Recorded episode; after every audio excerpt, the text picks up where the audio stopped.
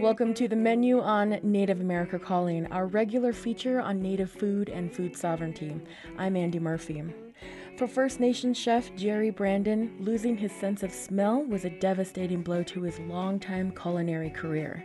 It was the last straw in a series of setbacks, all spurred by the COVID pandemic. He's closing one of the few restaurants in Canada that mixed Indigenous, American, and French flavors. We'll hear his story and talk with two native home cooks who are showcasing their culture on a TV recipe competition show. That's all after National Native News.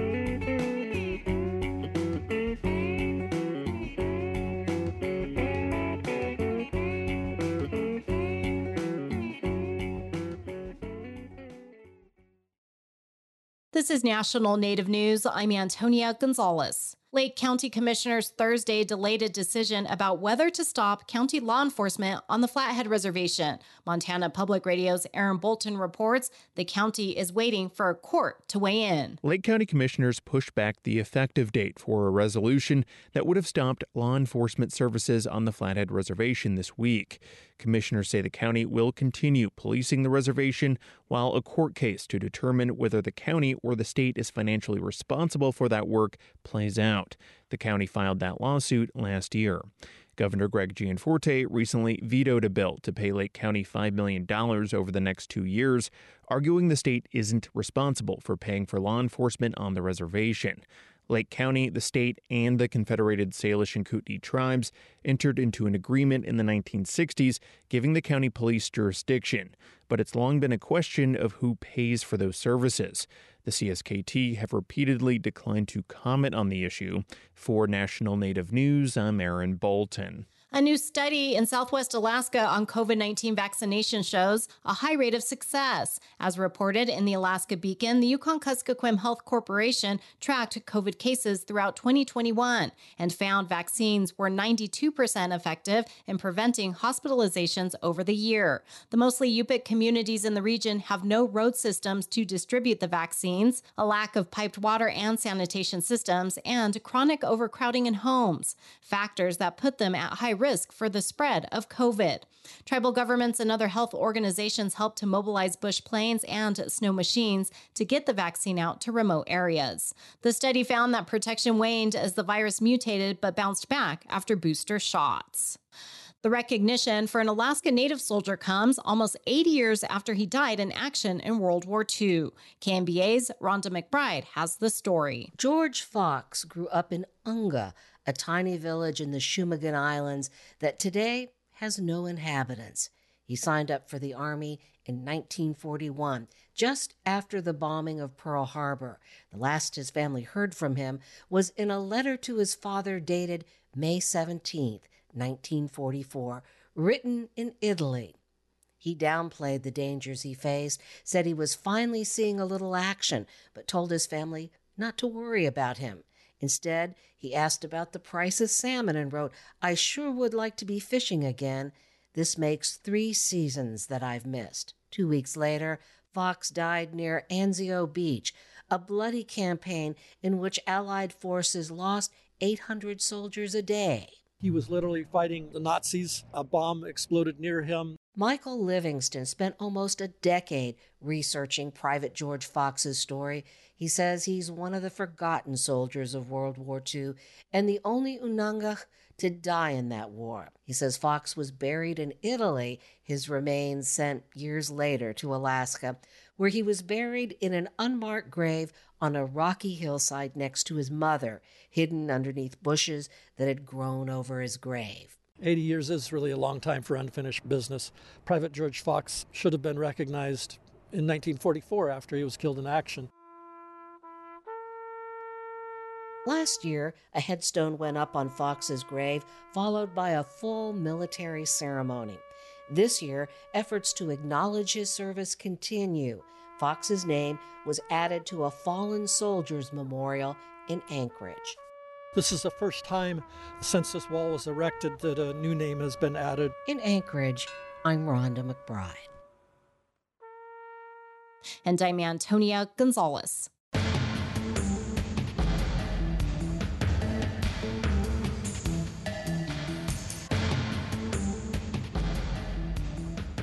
National Native News is produced by Koahnic Broadcast Corporation with funding by the Corporation for Public Broadcasting. Support by BNSF Railway, proudly supporting the nation's economy by moving the goods that feed, supply, and power communities across the country. More at bnsf.com slash tribal relations. Support by the American Indian College Fund, providing millions of dollars of scholarships to Native students every year. Applications are accepted through May 31st at collegefund.org or by phone at 800 766 FUND.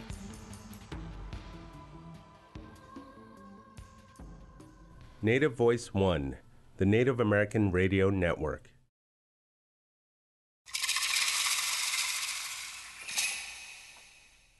This is the menu on Native America Calling. I'm Andy Murphy.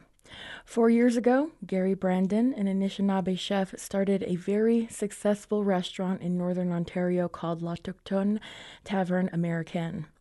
But then, COVID. It took a fatal toll on business, and Brandon's last bout with the virus ended in chronic fatigue and a long term loss of his sense of smell. Brandon closed his restaurant last weekend, and we're bringing him on today's show to share his story and plans for the future. But that's after this first course. In season two of PBS's The Great American Recipe, home cooks showcase their signature dishes and family food traditions. We have both native contestants with us today. You can join us too. If you love to cook, what's your signature dish? Give us a call at 1 800 996 2848. That's also 1 800 99 Native. Joining us from Seattle, Washington is Maria Givens. She's a co founder of Tahoma Peak Solutions and a contestant on PBS's The Great American Recipe. She's Coeur d'Alene. Welcome to the menu, uh, Maria. Hey, thanks for having me. Thanks for joining. Uh, we also have Rel Lum joining us from Maui in Hawaii. She's a nurse practitioner, home cook, and a contestant as well on The Great American Recipe. And she's Native Hawaiian. Welcome, Rel. Aloha. Thank you for having me. Thank you for joining. So, I want to start uh, with uh, Maria here. Uh, tell us a little bit more about the show, The Great American Recipe. What, what is it all about? Yeah, the Great American Recipe is a cooking competition show uh, where we have eight cooks. We all uh, cook in a barn, um, and uh, we have two uh, two entrees per episode, and we're judged by um, Tiffany Derry, Leah Cohen, and Graham Elliott, and it's hosted by Alejandra Ramos and um, it's on PBS. And uh, first episode is coming out June 19th. All right, awesome. So, what was it like for you to join, uh, join the the I guess the cast here, the the collection of uh, contestants? I mean, um, w- w- how did you get uh, selected out of so many uh, home cooks out there? Uh, I know the description of the show is a national search for the best recipe from home cooks. I mean, h- how did you get picked? Um, yeah, I have. Um, I've had a food Instagram called Native Soul Food for I don't know five or six years, where I just put uh, some pictures of the native food that I make, and um, buried in my DMs back um, a long time ago, there was a message from a casting agent uh, based in LA, and then, hey, do you want to be on a cooking TV show? Uh, I think you cook really awesome food. I was like, okay, this could, I don't know what to do with this, but it could be interesting. So I replied back, and then after a, a lot of meetings and Zoom calls and auditions, almost, um, yeah, I got the got the call that hey, we're you're going to be part of the show, um, and come on out to Virginia. All right. Have you ever cooked in a barn before? I have not cooked in a barn before. I've cooked. Uh, I feel like I cook outside more than uh, inside the barn. They wouldn't. I wanted to cook um, salmon Coeur d'Alene style, you know, like over an open fire, and they wouldn't let me start a fire in the barn. Okay. All right. And I want to go over to Rel here. Uh, Rel, tell us about, um, uh, you know, how you caught uh, the producer's attention. So, like Maria, I also have uh, Instagram uh, where I share Hawaiian and local food. And I also got a message, and I get so many random messages that I was like, I don't know if this is real. The person that reached out to me, their Instagram was a small following and didn't really have any. Um, any proof of who they were. So I was just like, all right, I'll answer and I'll see what happens. And I talked to my husband about it. I was like, no way, this can't be real. They don't want me. Like, why me? Um, and come to find out, no, it was something real. And through all of, like Maria mentioned, all the questions and all the all the things that we had to do, then um, ended up being chosen. So that was it was a it was a bittersweet almost for me um, being away. I've never been away from my kids, so that was a, a new experience as well. So to have to be really excited for this competition and then not be able to, you know, share it with your family and be a mm. part of it initially. So it was an interesting uh, road to get there.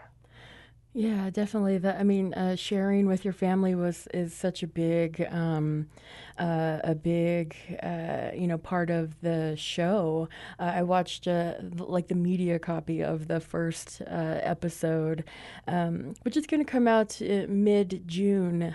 Um, but you know, a lot of the chefs on the home chefs, I mean, on the program are talking about this is um, their family's favorite recipe. You know, I learned it from my grandma, you know, they came from a different country and this is a part of our culture. Um, but home cooks is uh, the, the, you know, the main focus here. You're, we're cooking at home. I mean, what, what first, uh, what is a, what is a home cook? Uh, Rel, can we um, go, f- go to you for that one? I'd say someone who's not a professional, someone who didn't go to school and have a culinary degree, or someone who hasn't worked in a professional kitchen. So just an everyday person that likes to cook. I don't know that there's any. Um, you don't need any certificate or any degree to be a home cook. More, you don't get one. That's what makes you one. Right, right. And um, joining everybody else on the set there and listening to everybody else's um, cultural stories and family stories. What, what's one of the most important things you learned from some of the other contestants, Rel? Um, it was so interesting to see all different walks of life, you know, like everybody, such diverse backgrounds. Growing up in Hawaii, we have a lot of diverse backgrounds here, but I think the diversity here is a little bit different than the diversity in the mainland. In the mainland, it's different ethnicities. So it's really, really cool to meet people and see all the different types of food, even like the spices that they use, which is so different than what I use. So it was definitely a huge, also learning experience. Meeting people and learning about their food, like what gets better than that? Right. and it sounds like you made a um, really good friendship with Maria. Yeah, we're Maria's awesome. We're, we all actually got really close on the show. It's not like I don't know, you know, some shows are like cutthroat and there's a whole bunch of, you know, stuff like that, but this was home feel good homey, you know, kind of a thing. So it it was really nice. Yeah, was there um uh, uh, was there I'm, I'm sure there was a you know a lot of pressure cooking under a clock but it wasn't like you know something like chopped where it's like 20 minutes or 30 minutes i mean you guys got an hour and a half or one um, but what was it like for you to uh, cook under a clock was that maybe one of your first times doing that it was tough. I mean, I've played sports all my life, so co- I thought, ah, competition's easy. I got this. But cameras in your face, clock cook, ticking down. You think an hour is a long time, but it's really not. And so that that whole pressure of being in that scene, that's it's a different ball game. Right. And um, what would you like audiences to learn about um, Hawaiian food? I think this is a great platform to share information. I know there's a lot of misconception about what Hawaiian food truly is. So you have traditional Hawaiian food that was made back in the day. This is things like kalua pig, um, chicken long rice, and lomi. We call lomi salmon traditional, but we all know that there's no salmon in in Hawaii, but it's part of that. But like kalo and poi and all these things that you know the Hawaiians ate back in the day. And then the settlers came, and then the um, plantation workers came. So that was pineapple, sugarcane fields, and that brought over Chinese, Japanese, Portuguese, Filipino, Puerto Rican, Korean, and this blend of ethnicities. And all these people had to work together in the same place. They didn't speak the same language, so food was their common factor, you know. So they would sit around at lunchtime and share with each other and that's kind of what developed what we call local Hawaiian food. So things like spam musubi, chicken katsu, fried rice, and stuff like that, that is very popular here. There is a difference between traditional Hawaiian food and local Hawaiian food. And we try our best to educate people about the differences between the two. Musubi is not Hawaiian, but it is a local food. It's a blend of Japanese and Hawaiian that came. That a musubi is uh, white rice, spam wrapped in um, dried seaweed, which we call nori, and it's something that you see in every gas station, every mom and pop store. Like it's it's a staple here. It's not Hawaiian though. And then also a lot of times people think, oh, pineapple is Hawaiian. Pineapple is not Hawaiian. It was a big culture, a part of Hawaiian culture, but putting pineapple on your pizza does not make it Hawaiian. And I just really want to, you know, let people know out there, like, please, please, please don't call this Hawaiian pizza. That's not a Hawaiian pizza. yeah. Yeah. Um, uh, you know, actually, we did a show on uh, pineapple uh, on Native America Calling a couple of uh, weeks ago, uh, May 8th um, the crops of colonization, a whole show about uh, pineapple. Um, if you'd like to go back in our archives and listen to that one. But uh, today we have a couple of contestants from the show The Great American Recipe. They are featured in season two, which is coming out in mid June. We have Rel Lum from Hawaii and uh, Maria Givens with us. We'll be back after this short break, but you can definitely join us. What is the great uh, recipe floating around in your family? Give us a call and tell us about it. We are at 1 800 996 2848. That's also 1 800 99 Native.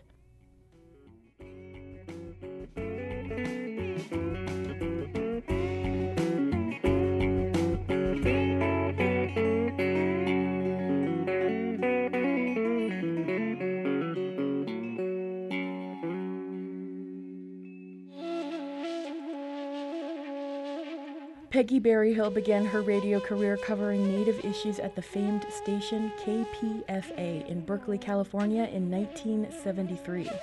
Fifty years later, she is still on the air and has helped grow Native stations and Native talent for all that time. We'll hear from Peggy Berryhill about her career and mission to create a forum for Native voices on the next Native America Calling. Keshe, Isto chocha me awa yipuchite nante tato yamante yayu pachi ate atu. East hot now and awa kena awan healthcare resources akito nyante hasnatu. Asta tayu yan ganian and iston go.cms.gov slash women's health checklist tonawatu. Look here, Centers for Medicare and Medicaid Services don't know penanitulo kenawe. Elakwa. You are listening to the menu on Native America Calling, our regular feature on Indigenous food and food sovereignty. I'm Andy Murphy, and we're talking with Native home cook contestants today on. Uh, they're actually on the show The Great American Recipe on PBS. Give us a call and tell us about the great recipes and dishes that bring your family together. We're at 1 800 996 2848. That's also 1 800 99 Native. I want to bring back um, our guest, Maria Givens, over in um, Seattle. Uh, Maria, uh, what, what would you like folks to know about uh, Coeur d'Alene food that you uh, featured on uh, the show? Um, well, Coeur d'Alene's, we're salmon people. Uh, I'm from the Coeur d'Alene tribe, and it's uh, in the foothills of the Rocky Mountains in Idaho and eastern Washington. And our ancestral homeland goes over into Montana. And so uh, for us, salmon was our main and still is our main uh, source of protein. And um, sometimes we'd head over into Montana to hunt buffalo. Um, and all the Coeur d'Alenes, Kalispells, uh, Colvilles, and Spokanes, we'd uh, go over for the buffalo hunts. And so I tried to bring that into the show. Um, and so in the first episode, uh, I'm cooking salmon and buffalo. Um, and yeah, I really want to showcase our foods and, uh, you know, really show that so much of American food has native roots in it. Um, you know, when you think about stuff like uh, cornbread and chili in the South, like those are all full of indigenous ingredients. And um, you know those are indigenous cooking traditions that we've kind of uh, you know said that they're someone else's cooking traditions when really they have native roots. Right right. Um, uh, so uh, cooking for uh, these um, you know, these non indigenous uh, judges, um, what were some of the things that uh, you really needed them to uh, know about your food and some of these recipes that come from uh, your family and your, your tribe? Yeah, I think, um, you know, these chefs are they're cooking in big restaurants where they're eating a lot of beef and chicken and pork. And uh, they're not eating elk and salmon and bison and deer. Um, and so one of the judges even said maria i haven't had this many uh, different types of meat in so long. I feel like i've never had venison like this. And uh, you know they're it was interesting because in so many ways these judges have gone to culinary school. They know all of these incredible ways to cook food. And then there are some things that we were able to actually teach them about our foods and how to properly cook um, some of our foods you know something like bison. It feels like oh just cook it like beef but it has so much less fat in it that you need to cook it a little differently or else it'll get tough or um, you know for deer or elk to get rid of the gaminess we just soak it in uh, a little bit of milk for a while and that pulls out the gaminess um, and that was uh, a new a new technique for for the judges Mm, okay. Well, I learned something today. Uh, milk. All right, then. Um, you know, speaking of culinary school, um, you know, I know a lot of um, you know, folks learn um, about plating and just making things look delicious for the eye. Um, but you know, at home, I think a lot of us just kind of like put it on a plate and it's time to eat and not really think about topping it with microgreens or doing like the swoosh on the bottom with the with the sauces or anything like that. Um, was that something uh, that you guys had to, um, you know, kind of learn on the fly or or maybe you struggled with is just plating and presentation, Maria? Yeah, it's I totally agree. When I'm at home and cooking, you know, for myself or just my family, the presentation is kind of the last thing on my mind. like at that point, I'm hungry and I just want to eat it.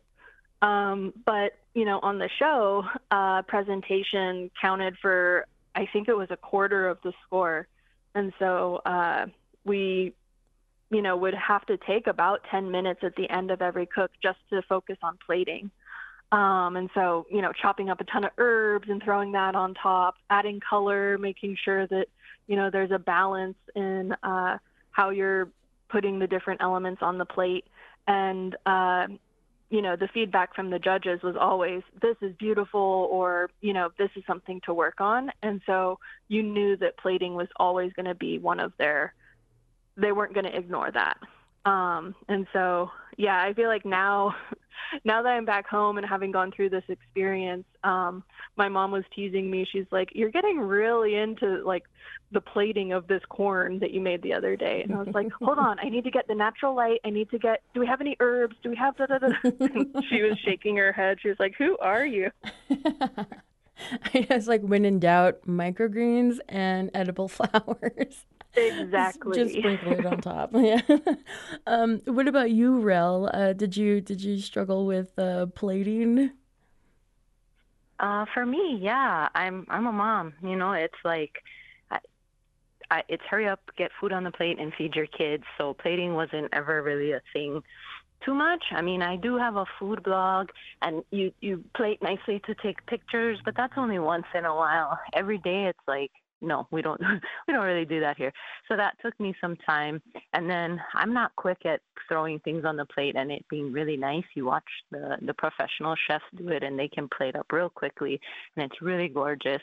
So that was definitely something um, I had to work on. I wouldn't say I'm artistic in that sense. so definitely look at, you know, Pinterest and get some ideas of nice plates and things like that. I think that helps. right.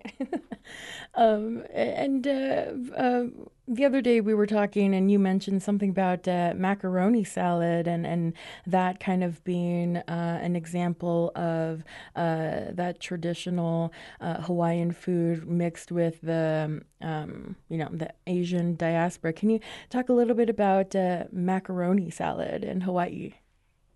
So in Hawaii, we have what's called a plate lunch. So basically, it's a takeout style container that just about every food place has, and it includes, you know, usually two types of protein, one or two types of protein, some sticky white rice, and always you have to have, we call it mac salad here. And it's, uh, you know, macaroni, noodles, some carrots, a little bit of vinegar, um, and like a mayo based.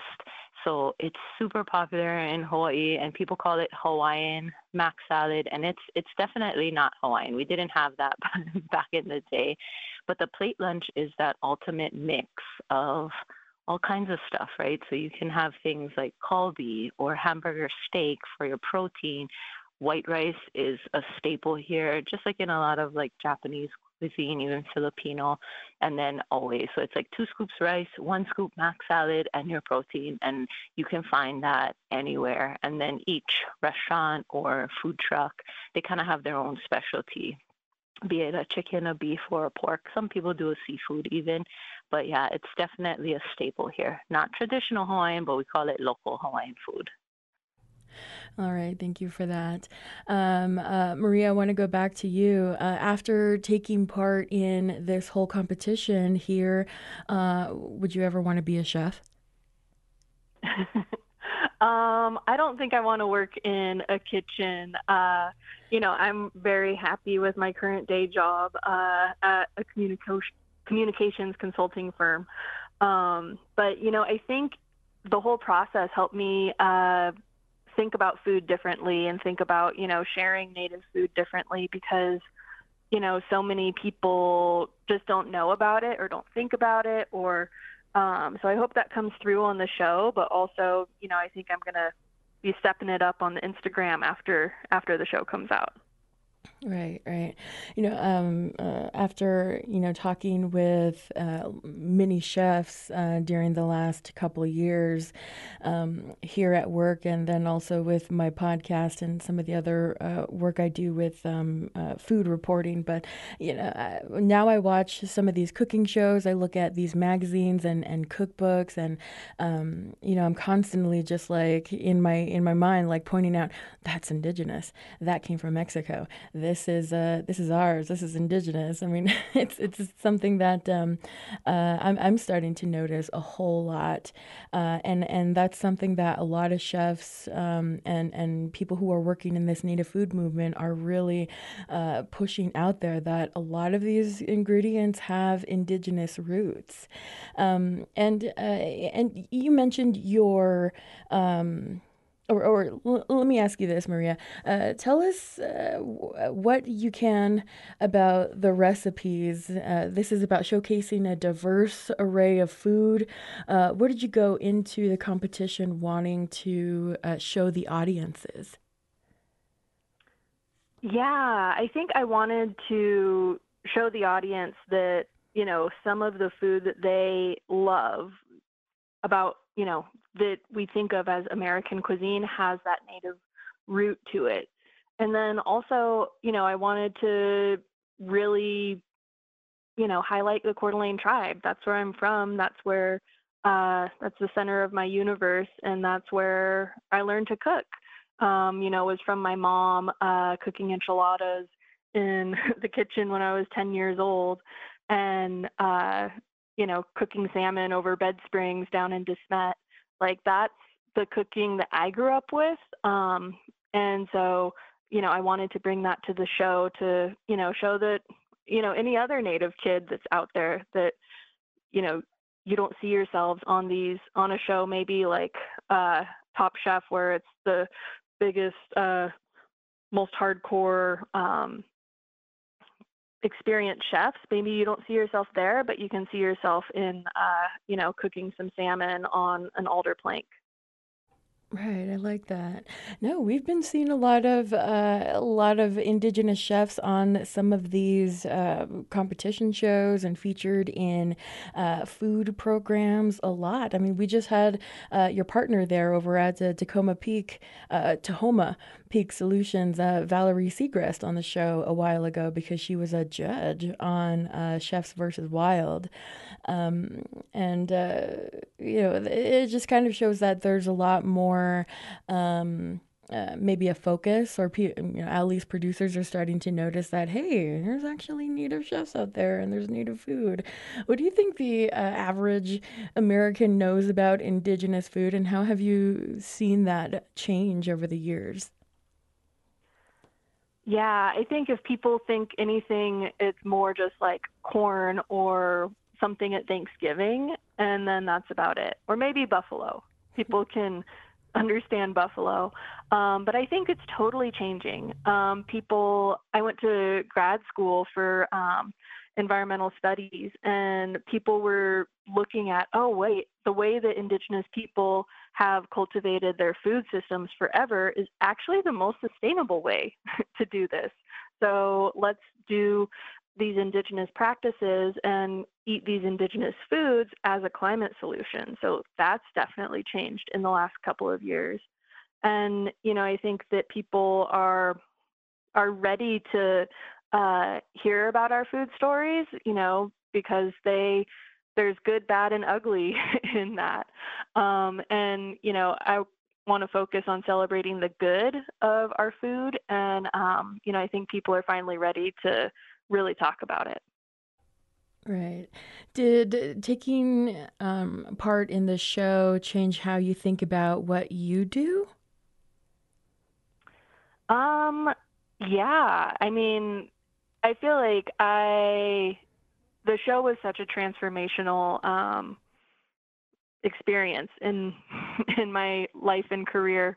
Um, I got to meet wonderful people like Rel and the other contestants that you're uh, going to see on the show and all fall in love with. And uh, we have a group text that goes off um, at four in the morning for Rel uh, because of all of the time zones and um, you know it made me think a little bit more about uh, just the power of our stories as uh, native food people. Sometimes we think about it only in like oh i got to feed the community today or um, oh i'll just think about it as you know work for protecting salmon or something like that. But there's so much more power in the stories than i realized before. And so you know hopefully people watching can can learn from those stories and we can create, you know, advocates for Indian country uh, through sharing that.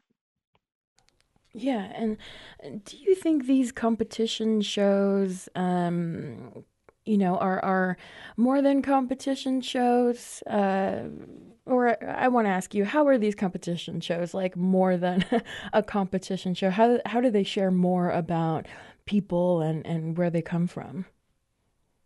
Yeah, I think um, the Great American Recipe is unique in that, um, you know, it really focuses on the culture and the story and uh, how we help each other out through through the cooks. Um, I mean, there wasn't a single uh, episode or cook that we had where someone wasn't helping someone else at the end to get it on the plate or to chop this or hey my stuff's in the oven. I have five minutes. What do you need? Um, and so that was happening all over um, you know and i think that's what sets it apart and is different than maybe something that is a little more cutthroat of uh, competition. And while we did have uh, you know winners um, best dishes and worst dishes of the round um, we still took that in in stride, and it was always like, let's learn from this and move in a good way. All right. All right. Uh, well, Maria, I want to um, let folks know that the show is going to be coming out June 19th. And uh, this is the Great American Recipes uh, show on PBS. Um, is there anything else that you'd like folks to know about maybe the show or just um, uh, your, ind- you guys' Indigenous representation on the show? Um, yeah, just check out June 19th on PBS, um, and you can support uh, me and check out more at Native Soul Food on Instagram or Tahoma Peak Solutions um, online. Uh, that's what I do for my day job. Um, and so, yeah, I'm just really excited and really hope that, uh, you know, we can get some support from Indian country on this one. Yeah, and I guess that's another um, uh, definition of a home cook. They have day jobs, but then at home, it's like the cooking is what we do for fun. um, that was uh, Maria Givens over in Seattle, Washington. We also had Rel Lum on the show as well. Um, check them out a little bit later, but you can always join our show right now. This is the menu on Native America Calling. Tell us about the, the food, the indigenous food that gets you excited. We're at 1 800 996 2848.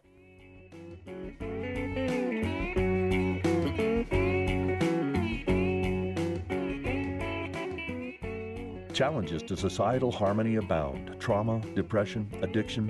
In Native communities, these challenges affect nearly everyone. The Native American Social Work Studies Institute educates social workers for careers to address the needs of Native communities. You can be part of the solution as a peer support worker, community health worker, or a counselor with culturally relevant training from the Native American Social Work Studies Institute. Info at online.nmhu.edu. New Mexico Highlands University supports this show. This is the menu on Native America Calling, our regular feature on Indigenous food and food sovereignty. I'm Andy Murphy. There's still time to join our conversation. What Native foods or food programs and businesses are you excited about? We're at 1 800 996 2848. Joining us now from Temiskaming uh, Shores in Ontario, Canada, is Gerry Brandon. He's the chef and co owner of L'Autochtone Tavern Americaine. He's Anishinaabe from Dokis First Nation. Welcome to the menu, Gerry. Hi, Andy. Uh, Buju and Dana Dog. Uh, hello to all my relatives. Thank you so much for joining us. I should say, former owner of uh, L'Autochtone Tavern Americaine. Uh, you closed the restaurant on Saturday. Um, tell us about tell us about what that day was like for you and the diners there. there, there was a lot of tears. Mm. Um, at the end of the night, a lot of people uh, uh, hung and, and wanted to, you know, say say their goodbyes at that moment, and we were trying to usher people out the door, going, you know, we don't want to a, huge cry fest as, as, as our last memory of the restaurant. But uh, you know, we had a major impact in a, in a very larger community here, uh, crossing crossing provincial borders into Quebec. So we, you know, it's it's there was a lot of tears. Right, right. So, uh, tell us a little bit more about L'Autochtone uh, Tavern Americaine. What was it all about? And, and I hear it was a very popular place in town it was uh, it was a different take on on uh, uh, you know bringing people towards indigenous culture and and cuisine. Um, it was it was very much a modern, very urban style restaurant, very high styled. uh, uh, casual, fast, but you know, in blending of, of, of cuisine in sense that it was not specifically about indigenous cuisine. It was not specifically about French cuisine. It was more about my life and, and in food and my travels. So, you know, I would bring things from from the Americas, from visits to Southern California. You know, I always told people I was that guy that would stand in a lineup of a hundred people to get the best, you know, Baja taco in Southern California, or you know, sitting on the banks of the Mississippi eating little bites of fried catfish or or boiled peanuts in Carolinas. I was that guy that traveled everywhere and and I brought a little of that back and and you know I took what I felt were pre-contact ingredients to a larger extent and blended it with with you know local traditions and Quebecois food that's been here for you know for hundreds of years and ultimately the restaurant in order to be successful had to be approachable so, you know, is the food Michelin star? No, it was wonderful, deeply flavored food, but very approachable at the same time. That you know, a lot of people would come in. At least they understand it. It wasn't it wasn't set out to be, you know, reinventing the wheel or, or an education in what uh, Anishinaabe food was 400 years ago. Mm-hmm. I think there's a lot of a lot of young chefs now that are, you know, that you know give me a, a huge sense of pride in, in being indigenous and in the way that they're exploring their roots, exploring that part of culture. But I kind of felt like, you know, I wanted to see people in here experiencing, you know, indigenous culture in a modern, evolving, living style and not be focused too much on the past. I just needed them in the seats and I needed them talking about it and I needed them thinking about it. So, and that's what we achieved. Right, right. Um, you know, speaking of, uh, you know, newer, younger chefs, um, you know, really getting into the industry here, there was just a restaurant that uh, opened, I think either yesterday or maybe it's this weekend, but it's Midrum in uh, um, Wisconsin, and um, you know, I, I, and I think it's also a, a, an Anishinaabe chef. Um, what uh, what would be your advice to chefs about um, opening a restaurant and uh, showcasing their indigenous food through a restaurant? I, I think it's still, uh, you know, it's obviously still an evolving uh, uh, thing. I don't want to say trend, like that indigenous food is a trend. It's not a trend. It, I think we're it's well established. You know, I, I'm friends with chefs across North America, across Turtle Island, right? And there's there's young guys like um, um, Zach Keeshig here in, in Ontario doing uh, you know really amazing things like sweetgrass ice cream and uh, and really pulling from from foraged and forest ingredients and putting on a menu for for you know a dozen people at a, at a time. Um, and that was that was the difficulty in opening a restaurant was to go, you know, am I in a position where you know whatever I do in terms of indigenous cuisine is that going to attract enough people to make it profitable and make it workable for me to, you know, to do all those things to to pay for the for the development of the restaurant, the construction, the staffing, the you know, and pay all those ongoing bills and still at the end of the day make a little bit of profit. I never set out. Certainly, you don't get into restauranting to become wealthy. Uh, you know, there's just there's just no way. And to a larger extent, indigenous cuisine on that level that's that's really approaching something that Michelin should be looking at is something that has a very finite audience right now. And I think that you need to always be very aware of, of who your customer is, what it is that attracts them to your space and what's going to get them coming back again and again and again. So that's, I mean, that's that's what restauranting is all about. Right. And the uh, L'Autochtone, um, we were talking the other day, and that was a very um, uh, planned sort of, uh, you know, name you wanted to put right there on the restaurant. Uh, what does that mean, L'Autochtone? Uh, well, autochtone is kind of a slangish uh, French word for for indigenous. Autochtone means indigenous, uh, and I knew that coming here, uh, and literally my son came up with the name, and he was you know a big part of our building this restaurant, and and created all of our cocktail list as we're you know we're kind of a cocktail bar slash you know uh, fast friendly restaurant but uh, he chose the name and he said, "Why don't we just call it uh, uh, L'Autochtone?" And and he says that way everybody from Quebec immediately knows what you are and what you represent. He says everybody that speaks French locally in in uh, on the Ontario side of the border will understand exactly what you are and what you're meant to be. He said, and if they don't, we'll have an opportunity to have a conversation with them because they'll ask, "What does L'Autochtone mean?" And then you have that moment where you can go, "Here's what we came here to do. Here's what our mission statement is.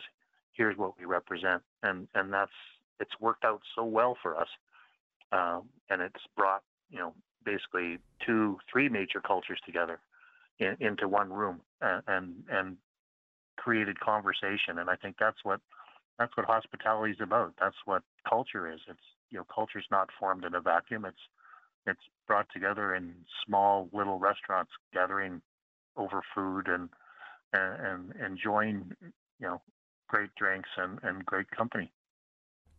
Right, right. And uh, the the restaurant was um you know, very successful. You know, I, I heard about it down here. Um, you know, you've uh, been mentioned in magazines and in the press, and um, even when closing too. There, there was a lot, a lot of uh, you know noise about um, hearing about you know L'Autochtone ta- Tavern American closing. I mean, it, it had a big impact on um, Indigenous and Canadian food there, um, and what what uh, what was the buildup? I guess um, that uh, you know caused you to you know close last week. I mean, we we were I mean we were hugely successful, and and COVID uh, came along 11 months into our first year of operation. So, you know, we were just really getting on our feet and and and and profitable beyond what we had even dreamt of uh, on our business plan, and and we had achieved everything that we set out to achieve, and then like overnight, it came crashing down, and we were closed, and and the governments in varying levels of governments in Canada, all the way down to municipal and, and regional health authorities, shut us down four times uh, in the first couple of years, right? Of the first two years of COVID, like, and it was it would be like you know completely shut down, can't have anybody even in your restaurant and we we pivoted to takeout, and we were not set up for takeout. We're not uh, uh, we're not that style of restaurant. Our food was not geared towards being put into a box and and carried home. Um, you know, there was that sort of thing. Then they'd go to you can open at 50% capacity. We're a 20 seat restaurant, um, and they wanted uh, uh, six feet between customers, and and and the health uh, unit people would come in with their badges and measuring tapes and measure from the back of one person to another and say it's that's only five feet six inches. You can't have people seated at your bar. So you know this sort of thing kept going, and, and it just the the financial damage was was unbelievable.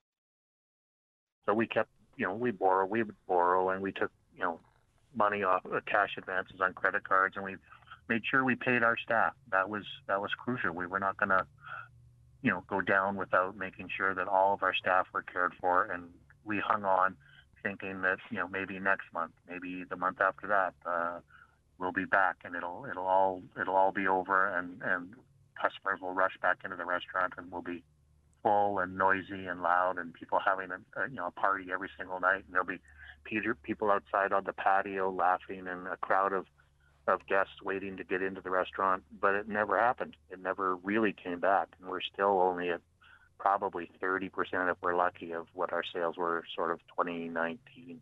Mm. Right. And I can imagine like having to uh, make do with um, less and less uh, staff in the back and having it all fall on you to, um, you know, really, you know, take on all kinds of different uh, positions. What, what was the, um, I guess, like the physical, uh, you know, um, toll uh, on, on you during this time, having to, uh, you know, take on, you know, all of that work kind of on your by yourself? We we we always knew that at some point we could fall back, and we, we both had tremendous experience in the industry, and you know we could uh, cook and serve for a fair number of people on our own. But we're not young. Again, I'll be 62 in about three weeks, and and she's just turning 66 today. Mm. Happy birthday, Nancy! and uh, and and we're going. You know, we did this. You know, as a to help a community and to help young people get work and to to train and, and, and get them involved in industry and, and be an uplifting presence in in this area. And and we did that. It's uh, you know we knew that we would never you know become wealthy. We intended to give the restaurant to to, to staff. We intended to expand. We we had already purchased another building and, and built a, a, a gourmet grocery store.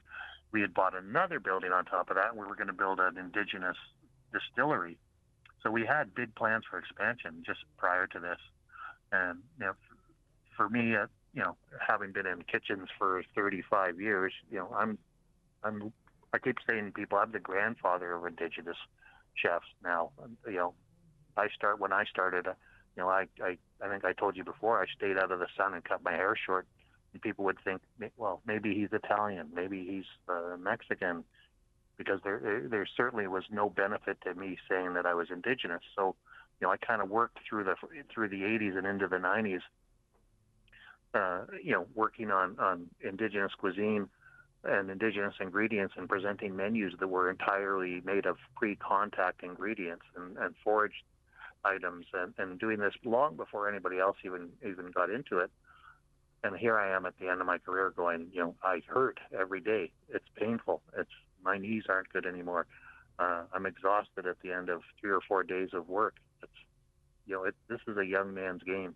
Mm-hmm. Uh, kitchen work. It's you know, I don't, I don't, you know, I don't recommend anybody enter into it with, without some serious thought. And the world is changing. I think the world is changing. I think restaurant is, is restaurants are going to change. I think we're, you know, because of COVID, we're certainly in Canada at a at a point where you know something has to give. You know, people's concept of what the value of of food is, like food that's that's created from scratch from fresh ingredients on a day-to-day basis has a price and and I think your average person doesn't realize what that cost is, what that price should be. And I think there's going to be a lot of change in the next 10 years and you know, we're just coming out of it. Right. You know, a lot of us a lot of us 50% of restaurants in Canada are independents are sitting on on loans that uh, or or help from governments where interest rates are, are doubling Mm. And everybody's going, how are we going to pay all this off? How are we going to continue? And what happens is little independent restaurants like ours, not just indigenous, but restaurants across the country are are going under and they're being replaced with with really poor franchises. Right. And, um, you know, speaking of COVID, you also lost your sense of smell because of uh, COVID. How, how has that affected you uh, personally? And, and I, I, I, know you were talking to me yesterday about this, and it was the last straw. Um, and h- how has it affected you? Uh, it was, yeah, it, it brought about sort of, certainly a period of, of depression, and, and along with it, my health went uh, you know, when I realized I, I couldn't, I literally can't smell anything unless I'm like right on top of it, and and often it's it's not what I should be smelling. It may be you know acrid and and and uh, and smoky or horrible, and I just I don't I just I'm not getting what I should get. Along with that, part of my sense of taste. So, you know, I had to simplify menus and go. This is I can't create like this right now. I have to work on on what I know from from tactile memory and from uh, visual memory um, to be able to, to, just keep the restaurant going. So that's been really poor, right? Uh, and along with you know, like when I say my health, like I, I too much time sitting, you know, fretting about things, you know, leads to you know, you sit there and you go, well, you know, instead of a glass of wine after work, I might have a whole bottle, kind of thing, and and mm-hmm. and just regret some of the choices that we've made. But which is really, really sad because we have done tremendous things here. And I want to leave this going, you know, at the top, like that we were the best restaurant in northern Ontario and, and northern Quebec. There, there's a town in Quebec, almost two hours away, where they they say the best restaurant in that town, this city, it's a city. Um, they say the best restaurant in that city is our restaurant, is La Capitaine Taverne Américaine, and that because they'll drive two hours each direction to come here. Right. And and I want to leave at that. But, you know, we did everything we could, and we we're, we're going out, but we're at the top of our game. All right. All right, thank you so much for that. Um, I think we're going to see uh, more from Gerry in the future. I know he's thinking about turning over to teaching and teaching some of those young chefs over in uh, Canada. So good luck to you, and uh, thank you so much for listening today. I'm Andy Murphy. Have a good three day weekend. Support by Amerind, Indian Country's 100% tribally owned insurance partner. Amerind works with tribal governments and their business enterprises to provide effective commercial insurance coverage, strengthen Native American communities, protect tribal sovereignty, and help keep dollars in Indian Country. More information on property, liability, workers' compensation, and commercial auto solutions at amerind.com. That's A M E R I N D.com. Buju, gana wena madwa ga kina wia, gana wena de zone ga ye. In abanda no no ge abada kin, jiwidu kawindwa ni shinabe kweg beba kan e pete jig. Na waj jige kendaman mawadishiwain, go.cms.gov slash women's health checklist. Gound in the Centers for Medicare and Medicaid Services.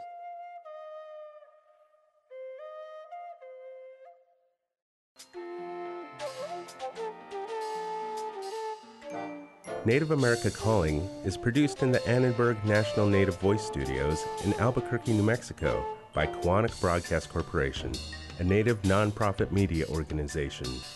Funding is provided by the Corporation for Public Broadcasting with support from the Public Radio Satellite Service. Music is by Brent Michael Davids. Native Voice One, the Native American Radio Network.